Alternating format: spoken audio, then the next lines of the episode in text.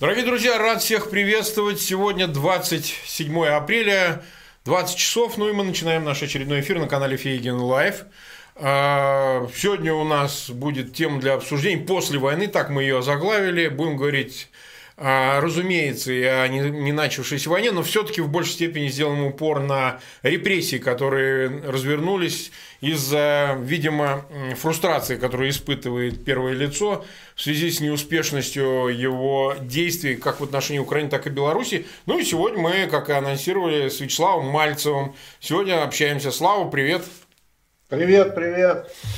А вот смотрите, пара еще объявлений буквально перед тем, как перейти э, к обсуждению. Нас уже там по три, больше уже тысячи смотрят, около тысячи лайков. Ну, как вы знаете, всегда я прошу о том, чтобы вы подписывались на мой канал, кто здесь присутствует, а, ну и ставили ссылки на этот эфир тоже. Я сразу скажу, что по окончании этого эфира мы сразу переходим на канал Славы Мальцева и продолжим разговаривать уже там.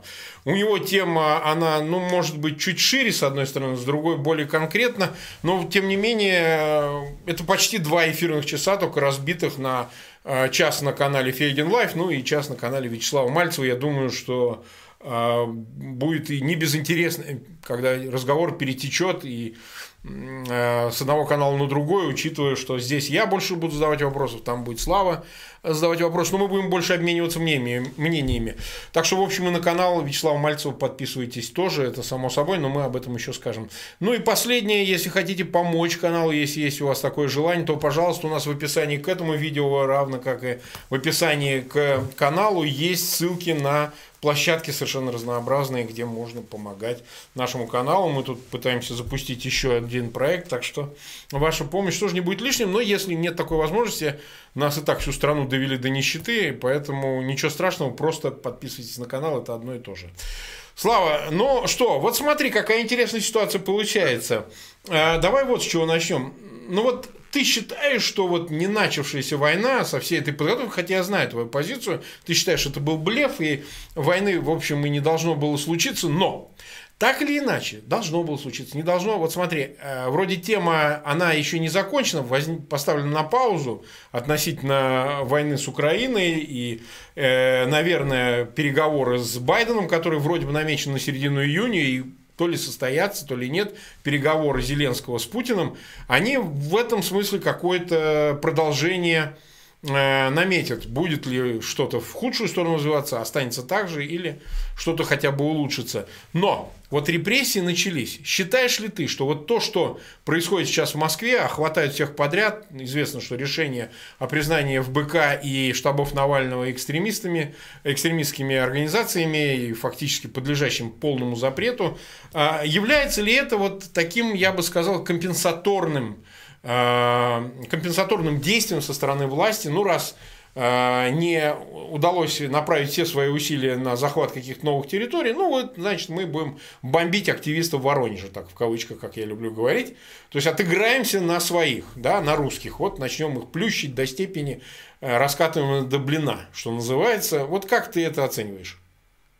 Ну, понимаешь как, я оцениваю как профессиональный исследователь, то есть я не иду на поводу своих эмоций, я сразу же задаю вопрос, а может быть э, именно этого и хотел добиться Путин, может быть это последовательные шаги э, уже давно, так сказать, спланированные и так далее, включая и те вещи, которые произошли в Чехии и так далее, угу. ну потому что он делает то, за что никакой ответственности он не понесет. То есть он совершает тягчайшие преступления и загоняет, в общем-то, Россию окончательно в фашизм. Посмотри, все его действия, связанные с той же Украиной, с Чехией, угу. с вот этим призывом этих партизан, да, кого он сейчас призвал, этих э, резервистов, да, причем обрати внимание, там все пункты для служебного пользования, ну, что понятно. в этих пунктах, да, то есть они сейчас продлили э, пенсионный возраст, а как-то промолчали по поводу нахождения в резерве. Но логично же, что если пенсионный возраст... Передвигать стоит лучше, дольше будет... Да, я вот еще в резерве, как это не знаю, я еще в резерве. Да. Я в резерве. То есть идет, идет полнейший запаса, да. милитаризация.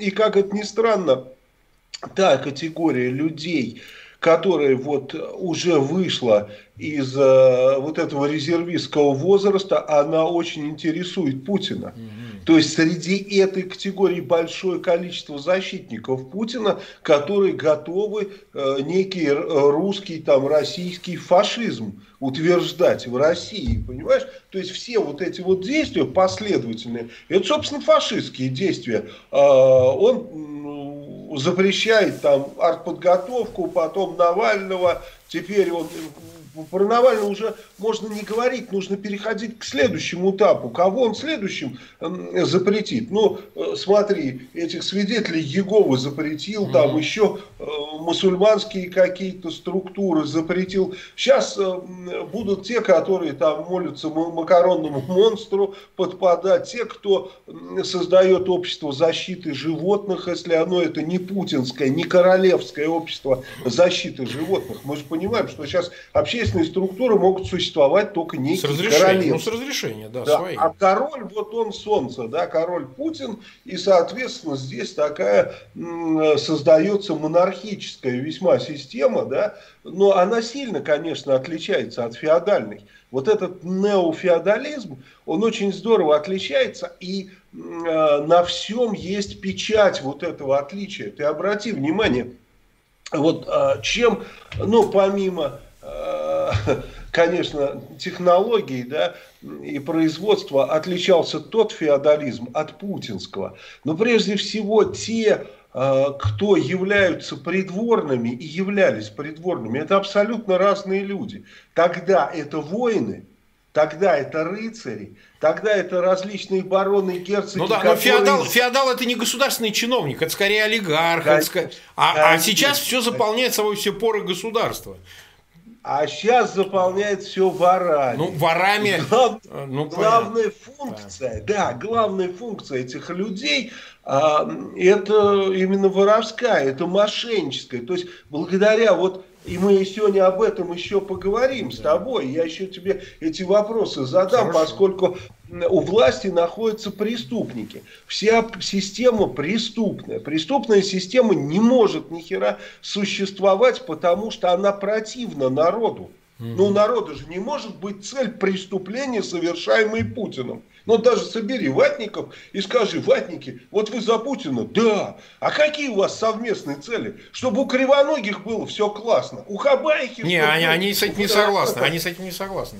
Конечно, на Лазурном берегу, чтобы у Мабуты был дворец. Они с этим никогда не согласятся, потому что цели и задачи разные. И вот тут, обрати внимание, сама экономика, созданная Путиным. То есть помнишь, как ту экономику, которую создавал Рейган, называли рейгономика, да, а это путаномика, да.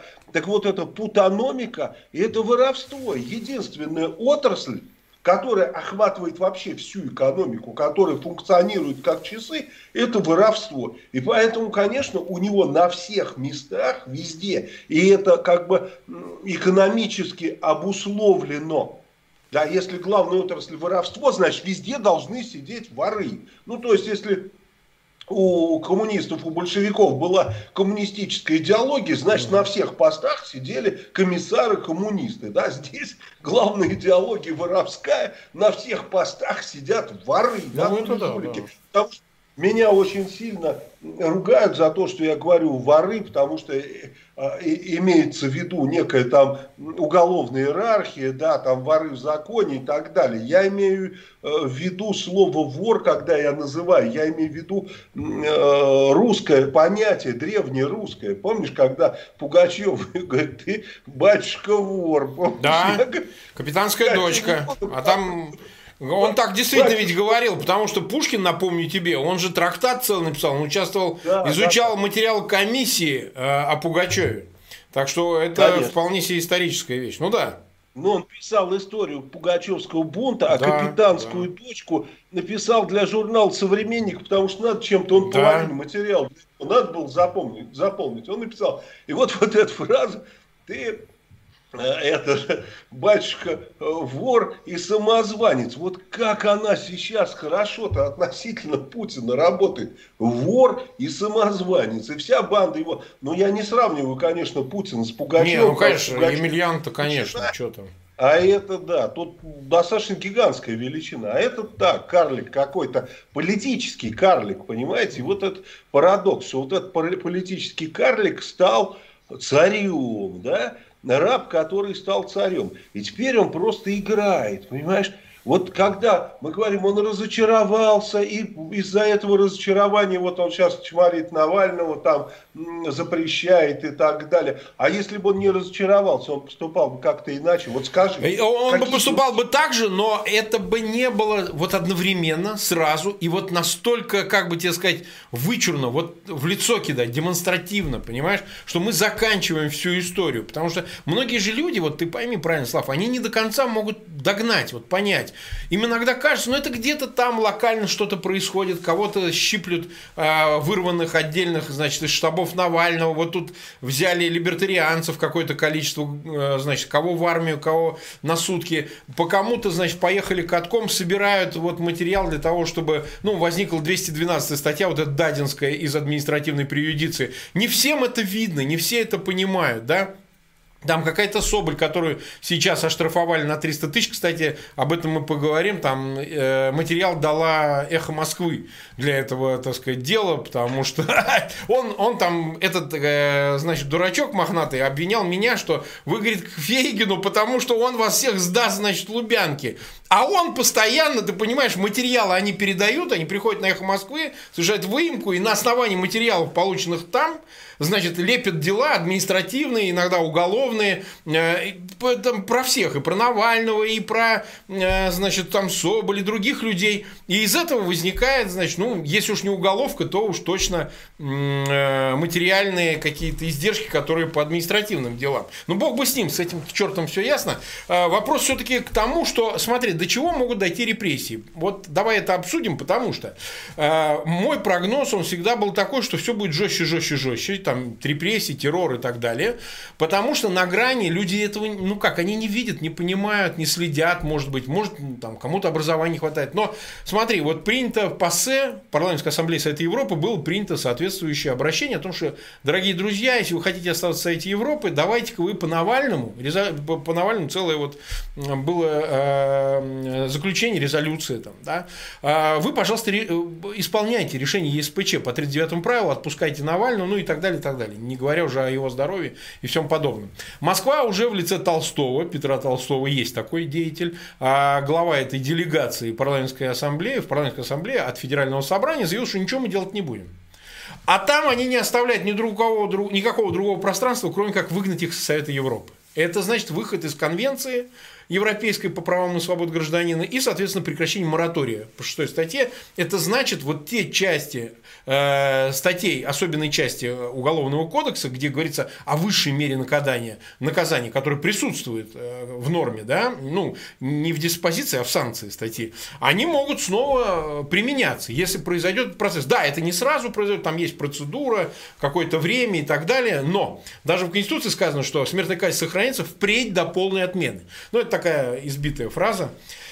Она употреблялась еще и там при Александре II. Но неважно, смысл здесь тот, что, а, значит, ну, в судебной реформе Александра, а, э, смысл здесь тот, что, в принципе, они могут там не сразу масштабно перейти к репрессиям в виде уже э, вплоть до смертной казни, как в Беларуси. Кстати, там казнят, пусть немного, но казнят, там расстреливают.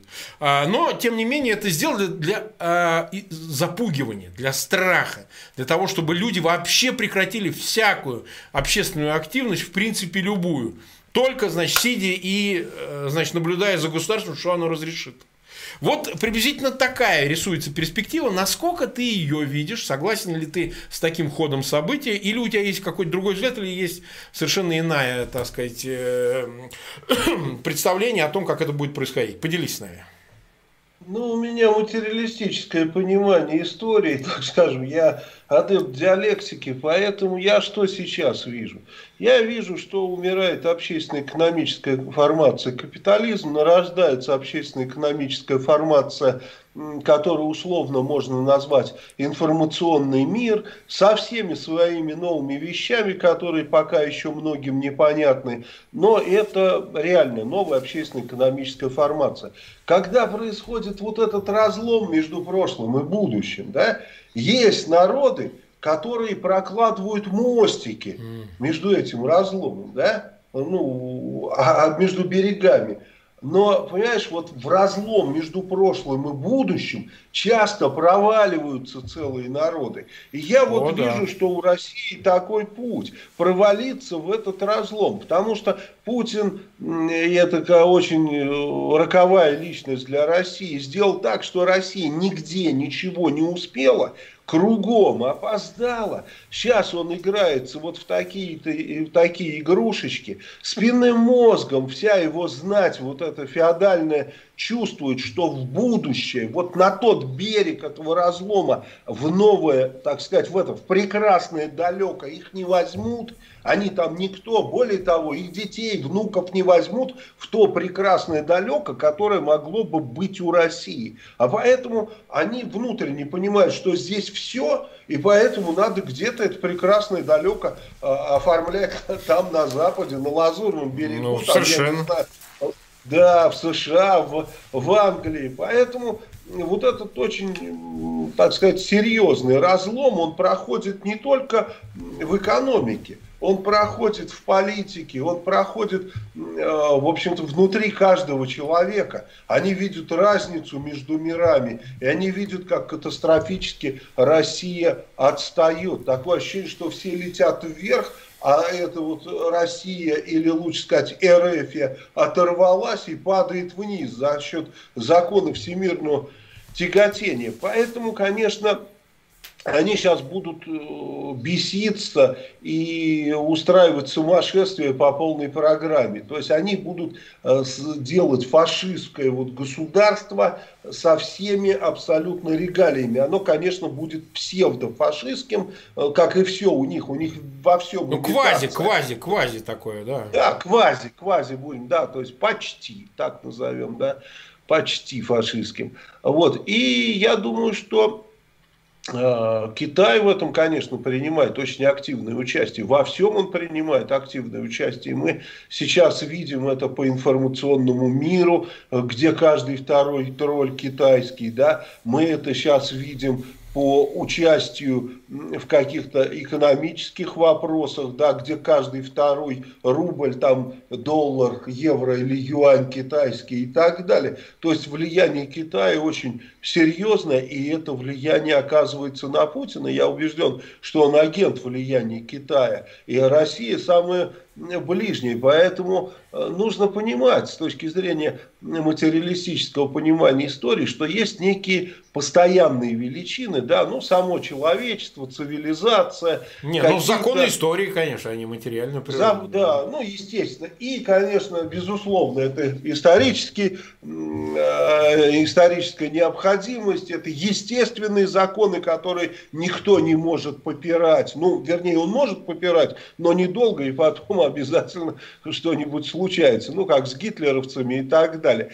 И есть временные такие величины, ну, такие как Путин, например, да, или такие как Си Цзиньпин. И есть э, те, которые между ними находятся. То есть они и вроде бы и постоянные, но иногда бывают временными. Это империи различные, да, такие как Китай, вечная империя. Да. Это Западная Римская империя, которая сейчас э, в виде Европы себя демонстрирует. Это Восточная Римская империя, которая ну, сейчас сдулась, мягко говоря. И поэтому вот во взаимодействии этого рождается будущее. Помимо исторических законов, помимо технологий, которые вывели человечество туда, куда вывели, то есть в информационный мир, еще вот взаимодействие этих систем э, как бы э, дает нам делать определенные шаги. И вот эти, э, так сказать, временные э, единички, такие как Си Цзиньпин, такие как Путин, они сейчас уходят. Они не вечны. То есть главное, вот Путин уже сказал все, он не сделал самого главного, он не сдох. Его все ждут, когда же он подохнет, понимаешь, а он не сдох. Вот э, проблема у Си Цзиньпина подобная, похожая, понимаешь? Он тоже как бы находится в почтенном возрасте, ну, может быть, он э, физически здоровее Путина, но Китай мерит свою жизнь тысячелетиями, а ему точно тысячу лет не осталось жить, там 10, 25 и так далее. Поэтому все события, которые происходят сейчас во всем мире, они ускорились по той простой причине, что Си Цзиньпин старый хочет посмотреть еще при своей жизни некие движения, которые будут происходить. Да? Поэтому мы сейчас э, на острие находимся. Россия находится на острие. Она является полем битвы да? между там, неким условным Западом и таким объединенным Западом, и объединенным Востоком, да, там Азии объединенной во главе с Китаем. А Россия как-то, ну, как те скифы, помнишь, да. миллионы вас, нас тьмы, тьмы, Блок. тьмы. Олег, да, Александр, Саша, Саша. Да, между двух враждебных рас, да. монголов и Европы. Вот опять наша, как бы та самая э, роль да, какая-то совершенно немыслимая из прошлого возникла, опять мы держим щит между двух враждебных рас. А вопрос к самим вот тем, кто этот щит держит, они к этому готовы, они-то что выбирают? Обрати внимание, большая часть, 70 с лишним процентов, почти 80, будем говорить 80, выбирают Европу выбирают европейские. Ну, это Мы понятно. проводили голосование на разных площадках. Никто не хочет в Азию, да, ну никак никто, нет, определенная категория, 12% хочет в Азию, кто-то хочет быть вместе с Турцией и так далее, вот, а все остальные хотят с Европой, но их же никто не спросит, угу. они, может быть, этого и хотят, пока им не рассказал Соловьев с Киселевым.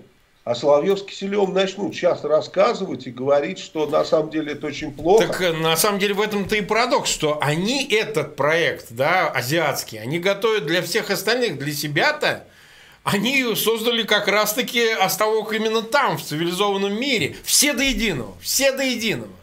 То есть они-то как бы парашютируются именно туда. Это для, так сказать, зомби вот, э, населяющим Россию, они придумали проект вот перспективы антизапад, да, там даже не обозначено, что сразу Китай, но антизапад, а это э, выбор-то небольшой, потому что Россия в нынешнем виде представляет из себя субмаргинальную территорию. На самом деле там нету, они не оставили стержня никакого, потому что ну, он был разрушен из-за того, что было идеологическое наследство коммунистическое, оно не выдержало, а, значит, в дальнейшем они, какой проект-то, собственно говоря, предложили?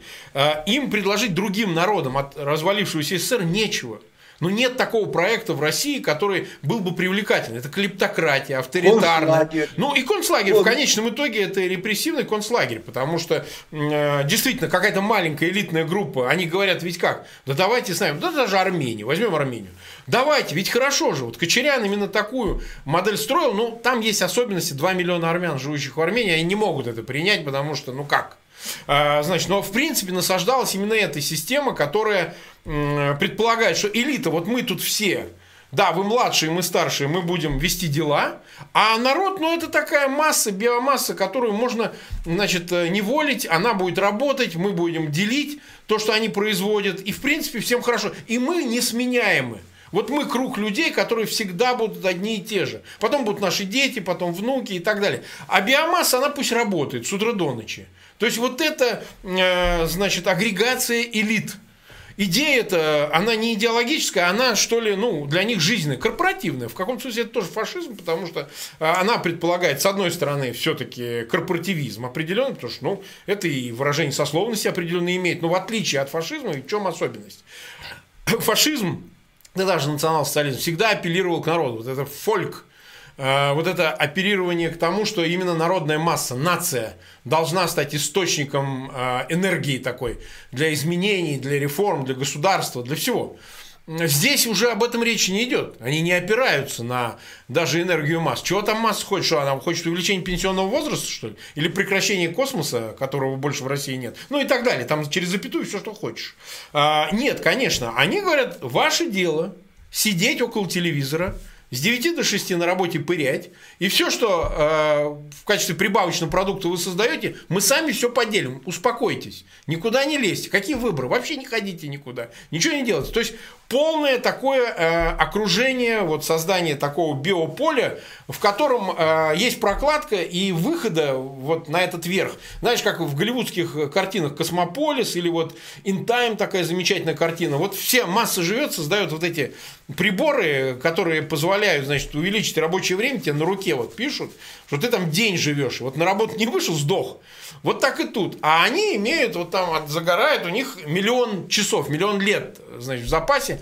А, ну, все нельзя понимать буквально, это некий образный пример. А, вот приблизительно такой проект они создают. Такой проект никому не нужен. Ни в Украине, ни там, не знаю, в Балтиях стран, ни в Восточной Европе. Им это не надо. Они такого проекта не примут никогда. Этот проект можно навязать только силой. Можно только заставить так жить. Добровольно ни один сумасшедший его не примет. Ну, в Азии там тоже свои особенности, там они калькируют такие же системы. Но добровольно, я подчеркиваю, российский проект, путинский проект не примет никто и никогда. Вот это очень важная вещь, которую надо усвоить. Ну, извини, что я тебя перебил, можешь... Нет, нет, ну не перебил, действительно так.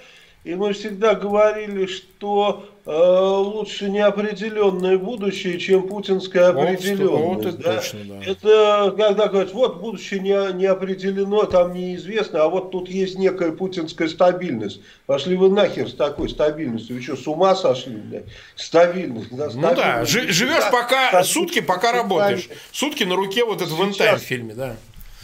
Да, сейчас э, вот они рассказывают о том, что в 2020 году 17,9% увеличилась смертность, но в 2021 году уже на 39% увеличилась. То есть уже процент на процент э, по увеличению смертности идет. Уже э, смертность февраля 1947 года, когда был голод – когда умирали люди от ран, представь, это февраль 47-го, это такой отдаленный период после войны, когда люди либо из госпиталей выписываются, либо они уже вперед ногами уходят, те, которые получили раны. И вот тогда умерших в СССР было меньше, чем сейчас в России. Ты можешь себе представить? Это потрясающая совершенно ситуация. То есть голод, послевоенное время, репрессии, и людей умирало тогда меньше, чем умирает сейчас. Поэтому, конечно, такая путинская определенность никому не нужна, и все в ожидании, когда подохнет Путин, и что будет потом, никто не знает, но хотят, чтобы уже что-то случилось. Единственное, это окружение Путина, которое между собой никогда не договорится, не может оно между собой, и мы всегда это знали, и всегда я об этом говорил. Почему оно не может договориться? Ну, потому что цели и задачи очень разные, и потому что они знают, что кто бы ни пришел, он сожрет всех. всех остальных. Ну, придет да. какой-нибудь Шойгу, например, он сожрет Однозначно. всяких Ротенбергов, да, Тимченко, нахер они ему нужны. Они У него свои. Ротенберги и свои Тимченки, понимаешь? Конечно, и Стувы, конечно. и Стувы. Да. Ну все. Да.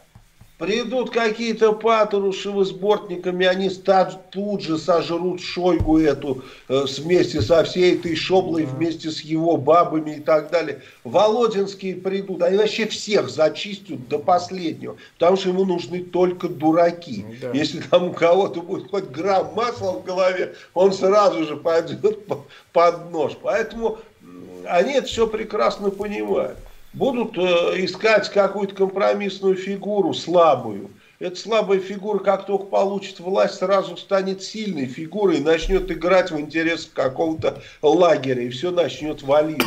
Поэтому они же, они же как рассуждают, вот эти придурки, они думают, что народ быдло, народ сидит там, язык в жопу засунул, а они сейчас вот э, там Путина поменяют на условного какого-нибудь Мишустина, да, и все только поаплодируют. Ну, не тут-то было. Почему? Потому что Путин для этого народа представляет, ну, некого дракона, да, Мишустина как дракон никто не воспринимает. Он для них нет никто, и звать его никак. Как бы ни накачивали пропагандоны, они не смогут накачать никакого Мишустина. Никого они не накачают. Ни того путинского с чемоданом, да, которого в Туле, помнишь, говорили, что он будет после Дюмин, Путина Дюмин, его наследником. Дюмин. Да, Тюмин, да, сейчас его так засандалили там со всех сторон, этого наследника облили там грязью и так далее. То есть в таких его э, изобличили, да, в делишках, что я думаю, у него никаких шансов нет даже близко. Поэтому конечно, э, будущее действительно не определено, и оно сопряжено э, с вот прыжком через вот этот разлом и Россия вот в том виде, в котором есть, она не перепрыгнет. И целиком она, если даже какая-то часть России перепрыгнет, целиком она туда не, не долетит. Нужно на сегодня констатировать, что Россия не будет целостным государством в тех границах, в которых она есть. Что с на, русским народом не будет столько э, народов, сколько есть да, вместе с территориями они отвалятся, безусловно отвалятся, что на территории России в лучшем случае да, будет какой-то э, ну, какое-то государство крупное да, и куча мелких государств, это в самом лучшем случае. А возможно будет куча мелких ДНР, ЛНР, в котором будет там в каждом свой Гиркин, Бородай там и прочее, прочее. Какая-то часть будет под Китаем, какую-то часть Турция заберет и так далее. Я имею в виду влияние окажет такое, да, которое в конце концов приведет к воссоединению с ними. Я допускаю также, что сейчас начнет работать проект СССР-2, начнут рассказывать, что надо всех собирать, там Беларусь, э, э, Россию и так далее, объединяться, ну и, конечно, в качестве республики присоединять к себе Китай. Я такой вариант тоже вижу, и он был бы идеальный вообще для Китая, без войны получить все потому что через 50 лет тогда на территории России, Беларуси и так далее жили бы китайцы. То есть другой вариант. Вот посмотри, когда, когда там Гиркин агитирует за то, чтобы объединяться с Китаем, а не с Европой. Ну вот представь, Россия объединяется да, конечно, с Европой. Что, кто, да. кто через 50 лет будет жить в России? Те же русские, русские. конечно. 100%. А, а Россия объединится с Китаем. Кто через 50 лет будет жить в России? Китайцы. Это абсолютно понятно любому, кроме вот э, той ватной шоблы, который по ушам ездят и рассказывают, что надо э, обязательно идти к Китаю на поклон, потому что Китай защитит от Америки. Да? И, э, в общем-то, когда мы говорим про самого, в общем, начали с личности Путина, да, э, и ты говоришь, что вот он какие-то разочарования его постигли, и он за это мстит. Но вот обрати внимание, э, сегодняшний или вчерашний там разговор с Макроном, о чем он говорит, когда его спрашивают про Чехию. Он говорит, что это абсурдные обвинения, понимаешь? Он говорит, абсурдное обвинение. То есть любой кто минимум, так сказать, проходил ну, в качестве дознавателя, следователя и так далее, знает э, одну простую-простую уловку. Да? То есть э, ты не спрашиваешь человека, совершил ли он преступление, вот, которое ему, э, в котором его изобличили, там, инкриминируют и так далее. Ты слушаешь, что он сам говорит. Да, Если он тебе говорит, это абсурдно, этого не может быть, я не мог это сделать, вот по какой причине, вот по такой, ну все, ты даже не сомневайся, что перед тобой преступник. Ибо человек, если, если только он впервые да? Если человек, глядя тебе в глаза, говорит, я не совершал этого преступления, поверьте мне, вот товарищ, там гражданин следователь, там гражданин участковый, я не совершал, ты на 90% убежден, что скорее всего он не совершал этого преступления. Он говорит, я этого не делал. Вот что никогда не говорит Путин. Он никогда не говорит, я этого не делал. Он говорит, почему он не мог это сделать. Угу приводит все-все те доводы, которые идет, э, приводит человек по первой ходке. Вот вот первый раз загоняет в тюрягу, потом, когда его арестуют, когда он попадет на кичу, там зычки ему объяснят, что так делать нельзя, надо говорить, глядя в глаза, рвать на себе рубаху и говорить, это не я и так далее. А вот Путину это никто не объяснил, Пескову это никто не объяснил. И они очень нагло врут. И врут они во всем. Понимаешь, это, это же во всем ну, как бы видно не только в этом. Это э, любая часть человеческой деятельности, да, которая касается Путина, его государства, его шоблы, она вот обливается таким говном, таким враньем. И вот в э, такой глазури говенной подается куда угодно. Макрону. Если Макрон сам таких вещей не знает, то у него есть консультанты, которые знают. Ну, и весь мир знает, что Путин врет, понимаешь? И поэтому будущее, конечно, будет зависеть еще и от того, на кого э, весь мир сделает ставку. Он не будет делать ставку на тех, кто э, был с Путиным. Ну, то есть, как, э, вот помнишь, был тот вариант сепаратных переговоров, который в 17 мгновений весны описал Юлиан Семенов. Да. То есть, генерал Вольфа, генерал Вольфа. Да, да, но генерал Вольф не сам по себе ну, понятно, действовал. Конечно. Он действовал от, от Гиммлера, да, он действовал от Гиммлера. А это абсолютно неприемлемо было. Да, Геринг был неприемлемо, потому что Геринг бомбил Лондон, Гиммлер был ну неприемлем, потому что это гестапо и так далее. И можно было загибать пальцы, почему кто неприемлем. Да? Вот то же самое у Путина. Обрати внимание, ну кто, Лавров, что ли, приемлем? Там, или Не, это Риббентроп, это Риббентроп. С Патрушевым, да, и так далее. Риббентроп еще приличнее Лаврова-то оказался. Аристократ, да, да. Еще, еще приличнее. Поэтому сейчас вот а будущее, когда я говорю, что оно зависит от многих условий и от неких постоянных величин, будущее России в том числе будет зависеть от деятельности США, а, назовем это вместе с Европой, Западной Римской империи, условно, да? да. И, ну, там, НАТО, я не знаю, там, так, назовем Запад, Запад. И Азия, конечно. Конечно, Китай.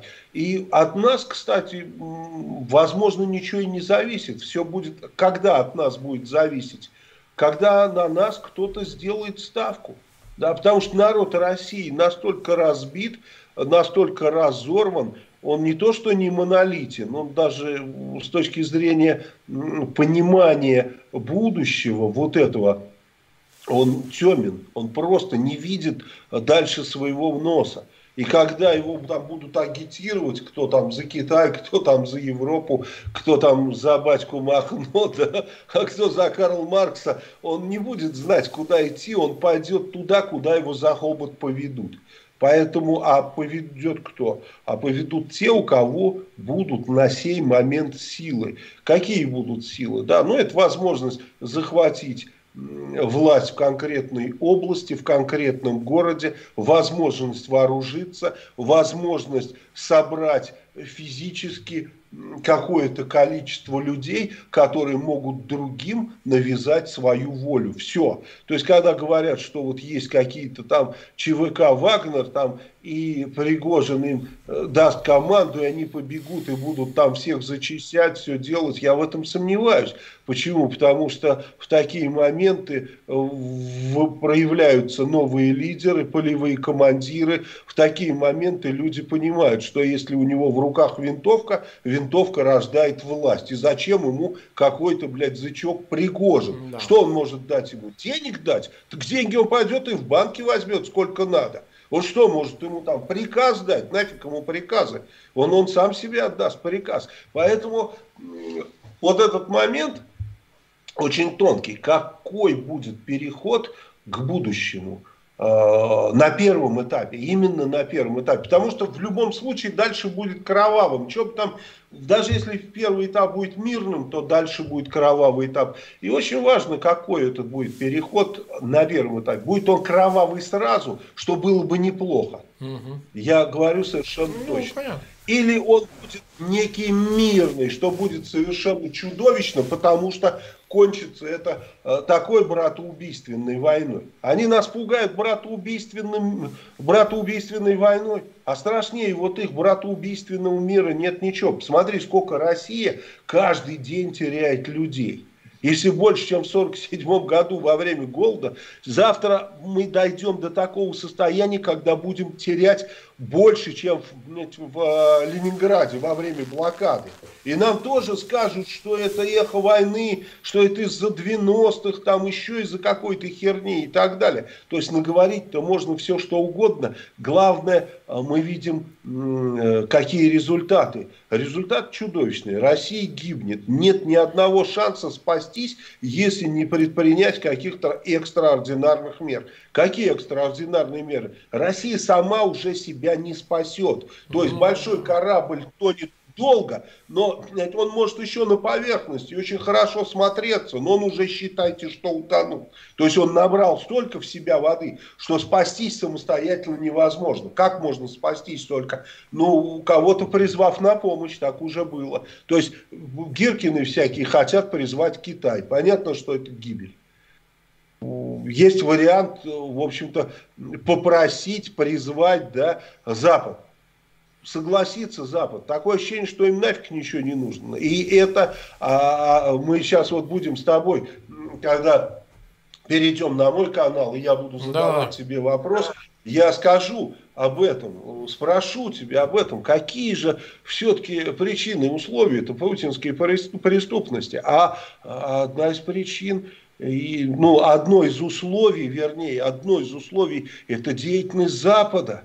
Да, как без такой деятельности на клюшку Путину, разве могло бы это все работать? Сейчас, обрати внимание, огромное количество людей получают какие-то космические деньги от Путина там в чемоданах или как. Какие-то чешские премьеры рассказывают, что взрыв в Чехии двух складов, убийство двух человек, это не террористический акт, да, что это, это акт войны, понятно. А он говорит, что это акт деятельности, действий против некого бизнесмена.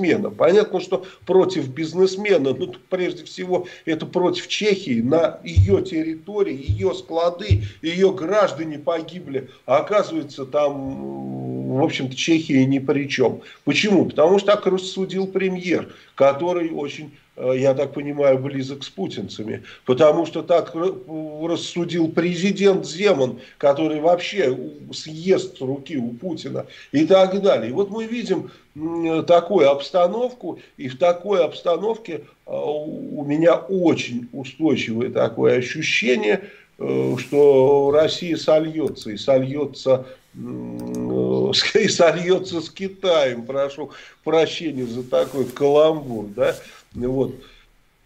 Так, а, значит, э, у нас 14 281 человек смотрит, 4088 э, лайков, тех, кто присоединился к этому эфиру. Мы уже 43 минуты в эфире, у нас не очень много времени остается, но мы перейдем из моего эфира в эфир Вячеслава Мальцева, так что э, вечер, что называется, продолжится. Но, пожалуйста, ссылки на этот эфир в своих аккаунтах в социальных сетях и группах, пожалуйста, размещайте для того, чтобы ну, максимально большое число людей хотя бы посмотрело этот эфир в записи. Ну, вот смотри, возвращаясь все-таки с чего мы начали.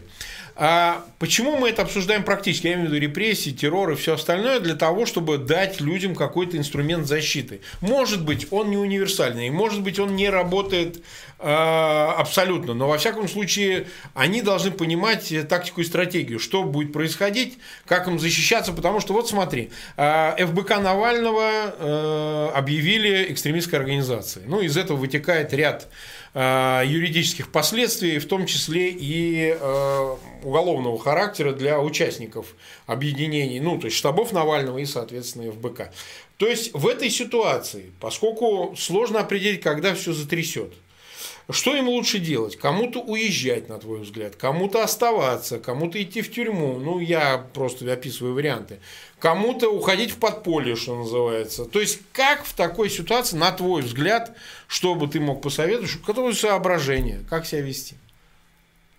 По каждому конкретному случаю нужно советовать непосредственно, да, зная, что происходит, какие очень часто бывают страхи не, не очень реальные, понимаешь, поэтому нужно понимание того, вот мне кажется, у меня было четкое понимание, когда и что делать. То есть я всегда держал руку на пульсе, по крайней мере, по своим делам.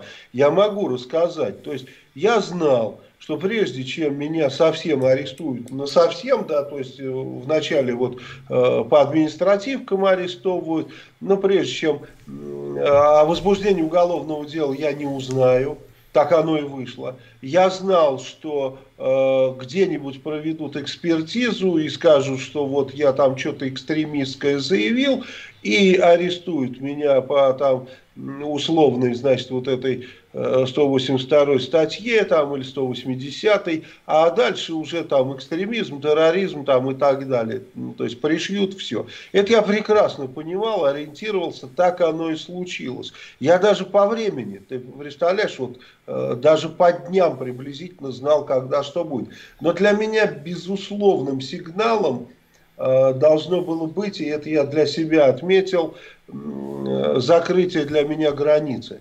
Угу. То есть я поэтому держал бывший пограничник, и у меня в этой системе есть, э, в общем-то, те, кто друзьями я их не могу назвать, да, но сочувствующие, поскольку, ну, как бы я их братан, пограничник, борюсь против Путина и так далее. То есть определенную информацию мне давали. И я просил, когда появится информация о том, что поставили на границу сторожок, да. чтобы меня задержать в случае пересечения границ, мне сообщить.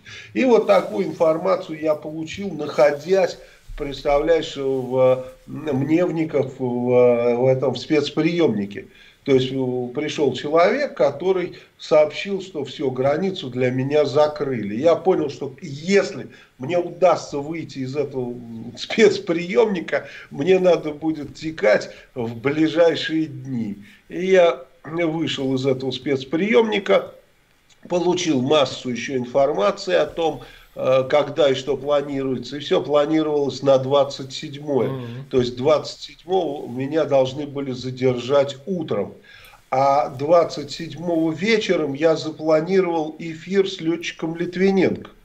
Я извиняюсь перед ним, вот очередной раз приношу глубокие извинения, потому что я заранее знал, что не буду проводить эфир, поскольку об эфире договаривались люди, о, которых я точно знал, что они работают на спецслужбах. Ну, это святое есть, дело, да, конечно. Да, ну это обычный, да, обычный, обычный вариант, дело. такая китайская стратегемка. И утром 27 числа меня рано утром должны были задержать, то есть прийти с обыском и все прочее, прочее, прочее.